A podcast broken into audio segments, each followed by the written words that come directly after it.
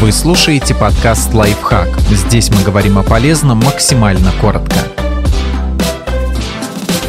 Что такое парадокс розового слона и как он влияет на наши эмоции и решения? Разбираемся, почему так сложно перестать думать о воображаемом животном. Представьте розового слона. Какой он, большой или маленький? Яркого или пастельного оттенка? Счастливый, грустный, уставший или воодушевленный? Нарисуйте его в своем воображении во всех деталях. А теперь перестаньте о нем думать. Поразмышляйте полминуты на любую другую тему и понаблюдайте, куда уведут вас ваши мысли. Как долго вам удавалось не вспоминать о розовом слоне? Большинство начинает снова его представлять уже через несколько секунд. То же самое касается и назойливых непрошенных мыслей. Чем больше мы их подавляем, тем сильнее они нас беспокоят. Это и называется парадоксом розового слона. Парадокс розового слона влияет на то, как мы мыслим, чувствуем и принимаем решения. Вы наверняка испытывали действие этого феномена на себе, когда не могли сосредоточиться из-за назойливой мысли, которая никак не хотела покидать голову. Но бывают и другие последствия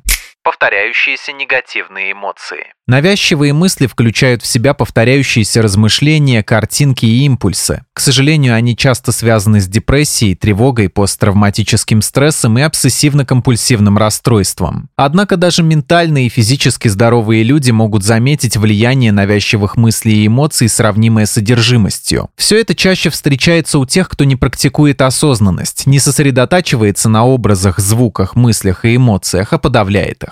Рассеянное внимание. Одно небольшое исследование показало, что людям, которым свойственны негативные мысли, а также тем, кто склонен часто волноваться, гораздо сложнее сфокусироваться на определенной задаче. А значит, чем чаще нас посещают навязчивые мысли, тем легче мы отвлекаемся. Рассеянное внимание заставляет наш мозг пытаться работать в режиме многозадачности. От этого страдают не только креативность и продуктивность, но также личные и профессиональные отношения неумение принимать решения. Сложно сосредоточиться на чем-либо, когда в голове постоянно крутится одна и та же мысль. Это влияет и на способность принимать решения. Рациональность и взвешенность уходят на второй план, а их место занимают навязчивые размышления. В итоге у нас не получается составить правильное объективное мнение о ситуации, и мы принимаем неверные решения.